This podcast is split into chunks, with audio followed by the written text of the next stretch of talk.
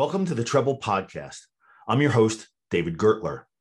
Treble is a business networking platform that helps professionals manage, grow, and most importantly, leverage their network for new business and career opportunities.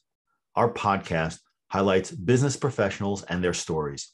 Join us to hear how some amazing people navigated or created their own career path and share business insights with us. Hey, Allan, thanks so much for making time today. Really appreciate you being here. Great to be with you, David. Thanks so much. Thanks. So I understand you're running for public office uh, right now, right? I am, and I'm running for Howard County Executive again. And frankly, David, to be honest, it's not something I planned on doing. Um, after the 2018 election, um, I've been enjoying my life. I've been having a lot more time with my family. I have a granddaughter now, a little over two two years old now. Spent a lot of time with her.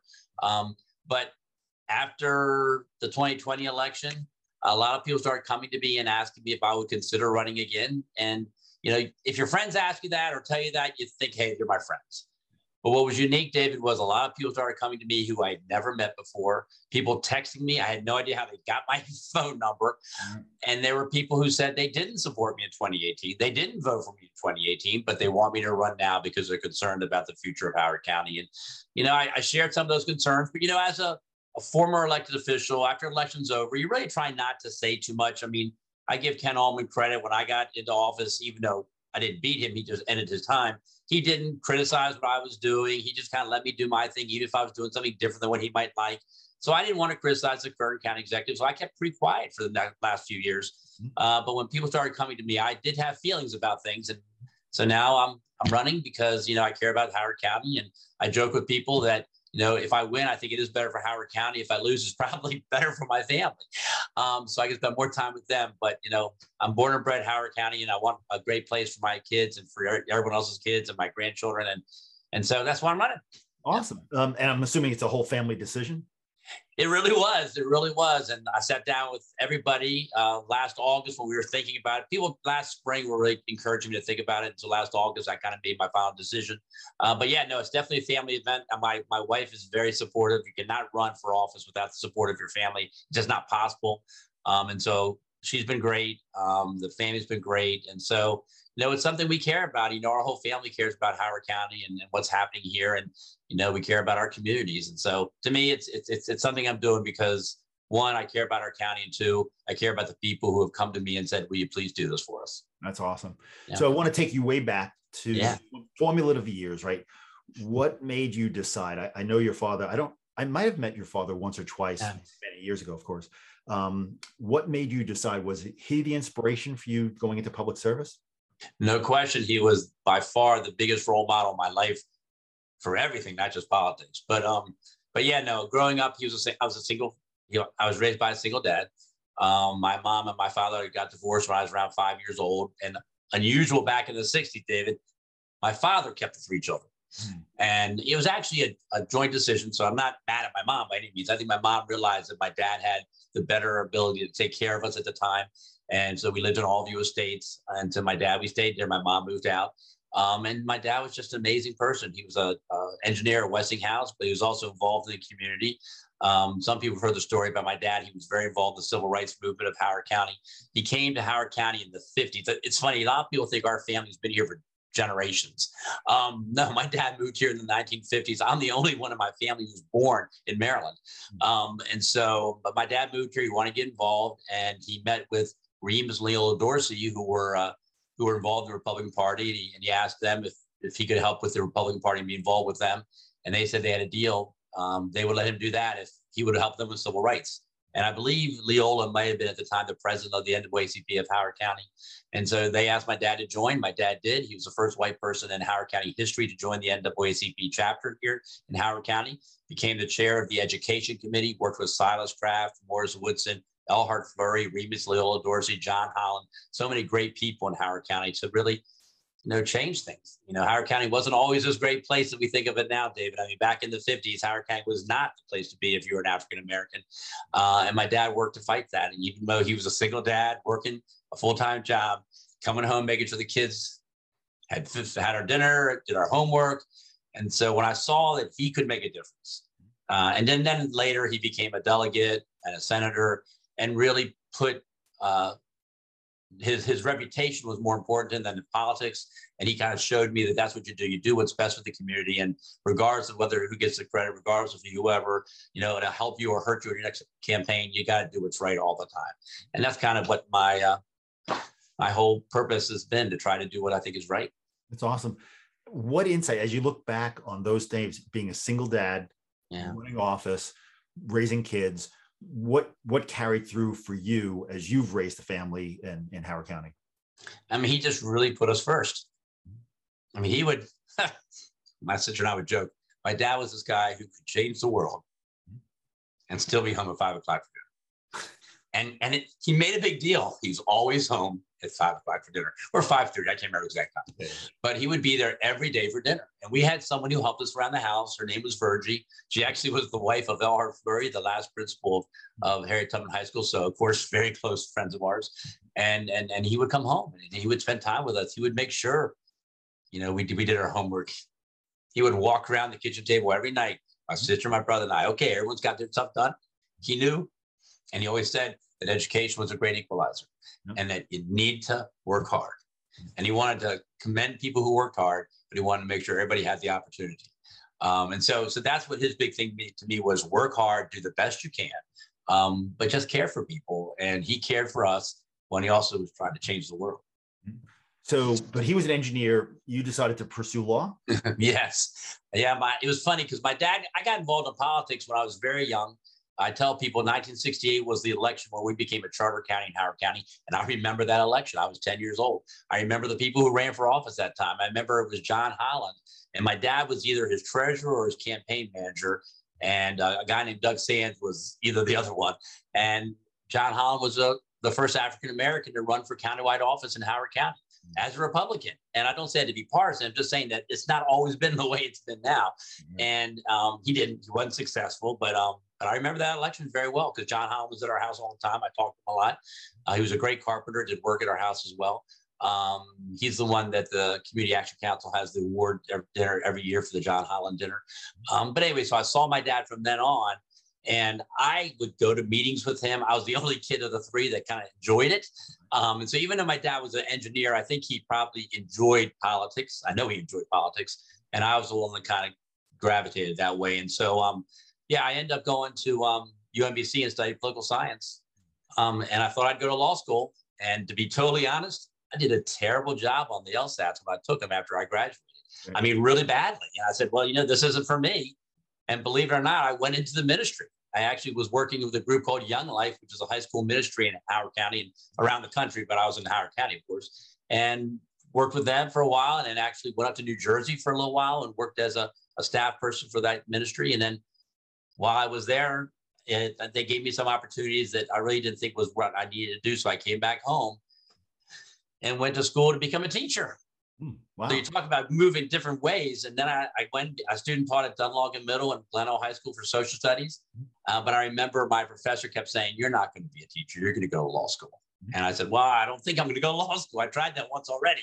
And he convinced me to take the LSATs most more. This time I paid a little more attention Mm-hmm. I studied, I took some courses on how to do well.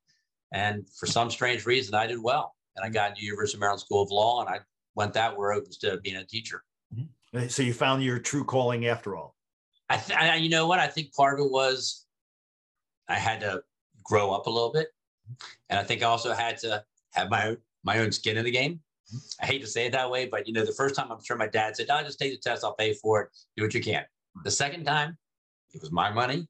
Mm-hmm. It was my, you know, decision what I was doing. I was going to make sure I was going to make the most of the opportunity. So I paid for a course to go and took a course to get ready for the LSAT. So I think when someone has more skin in the game, they end up working a lot harder for it. And then I went to law school at night. I couldn't afford to go during the day. You know, my dad would pay for my undergraduate. He wasn't going to pay for my graduate school, and I don't blame him. Right. And so I worked the, during the day as a, believe it or not, a copy boy for a law firm in Baltimore City. I literally made copies. Right. It's before the internet. I would literally sit in this a room and had two big uh, copiers in that room. People would bring me books, mm-hmm. and they want me to print out copies of all these law books so that they could do their research or whatever. And the joke was, I, I was a college graduate going to law school at night, and I'm working in a copy room all day long. Wow. Um, and one day, the managing partner told somebody, I heard this later on, Allan Kittleman dresses like he thinks he's going to be somebody. Because I would wear, I'd wear a suit or a jacket every day. You know, other guys who were runners and stuff were wearing jeans and stuff. Mm-hmm. But I, I was going to law school. I wanted to be a lawyer, and so right. it was it was just unique. But I think it also helped me to see you got to work your way through it if All you work hard. Yeah, okay. that's awesome. Then, and when did you decide to go into the politics? It took a while. Um, I mean, I think it's it was when I was in law school, but before that, I think I was about 1990, 82 or 83. After I came back from my time in, the ministry, I got a little more involved. In 1988, I became president or or vice president of the Republican Club of Howard County. Started following in my dad's footsteps. I really did believe. My dad always taught me, you work your way up. You don't just say, "I'm going to run for president." you know, you work your way up. You, you, you do your uh, your dues, pay your dues. And so I was um, vice president of the Republican Club in '88 and '89. I was president of the Republican Club. Then I was secretary of the Central Committee, which was not an elected position. And then I ran for Central Committee and ran in 1990, and then that kind of started things. And '98 became a council member. So I think it was probably the early mid 80s. Yeah, interesting. And then you just got hooked. I got hooked. Well, I really enjoyed it. Um, and what's very interesting, I think this is true of a lot of people. I was much more partisan when I was younger. Mm-hmm. Uh, I think when you're younger, you're like, I'm going to change the world. We're going to make the difference here. And, you know, I, you know, I didn't vote for Reagan in 1980. People think that's kind of funny. I voted for George H.W. Bush in the primary. Uh, I was more of a Bush kind of Republican. I still am, I think. Um, and so, I, but I was going to change things. And then what's amazing, David, is once I got elected into a public office that wasn't a party office, you realize when the election's over, you got to work again. Right. And when I sat on that county council with Chris Merdon was another Republican, but it was Vernon Gray, Guy Guzzone, and Mary Lorsung three Democrats and two Republicans. I realized, you know what, folks, we're all in here together. And we got to start working together. And I think then I started to see that, you know, partisanship has its place, but governing is more important. And I learned that. And when I went to state senate in 2004, it became even more apparent to me hmm. uh, that you really just have to work on the issues you care about. And yeah, and if it's a Democrat who agrees with you, that's great. If it's a Republican, that's great. But you just do what's right, regardless of the party. Right. right. Interesting. Um, at, do you think there are characteristics that make certain people more effective at public service? No, no question. Um, you really, I think people who have too big of an ego or t- people who are ambitious in a way that they just want to get an office mm-hmm. have a more difficult time of being effective. I think people who are effective are the ones who don't care who gets the credit, mm-hmm. the ones who don't care what party you're in, mm-hmm. uh, the ones who really just want to do what's right, regardless. You know, my dad would make people mad because he would be in certain issues that he would just think to do was right. People think he was crazy. Uh, and I think I inherited that from him. I mean, he got involved in the civil rights movement when it wasn't really popular as a white person to be involved in that in Howard County. Right. I mean, he used to at night come home and he would tell us these stories that he would move our beds away from the window from our home after he came home from a meeting because he was worried that someone might come in and throw something through our windows. Wow. And he used to tell me that because I sat my window and where I sat lived in my our house was my head was near the window. So he would move the bed around. Wow. And he would say, at least if a rock comes through or hurt Allan's feet, not right. his head. Right, right. Um, wow. But but he did that because it was right. Yeah.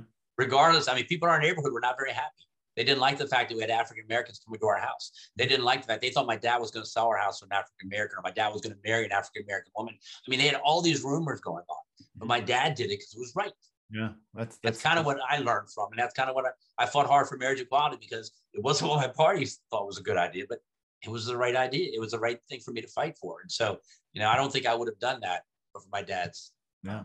You what do you think is, as you look back in your career, what do you think are, are some of the things that you're most proud of accomplishing? Well, the marriage equality is a huge one. Um, I really feel like that's almost the reason I was in the state senate for all those years, hmm. um, because when that came up, um, I was the only Republican state senator to support that. Um, in the first year, I was the only Republican in all of Annapolis to support it. It didn't pass in 2011, it passed in 2012. Mm-hmm. Uh, but then in 2012, when it did pass, um, I became a surrogate all around the state of Maryland. And I used to joke with Carrie Evans, who was leading the marriage equality effort that year. And she would call me like every week uh, Can you go on this TV show? Can you go on this radio show? Can you go down to, to uh, College Park and speak at a rally? And I'd say, Carrie, why are you always calling me? And she'd say, Allan, you're the only one. Mm. She goes, I have dozens of Democrats I can go to. You're the only Republican that I have.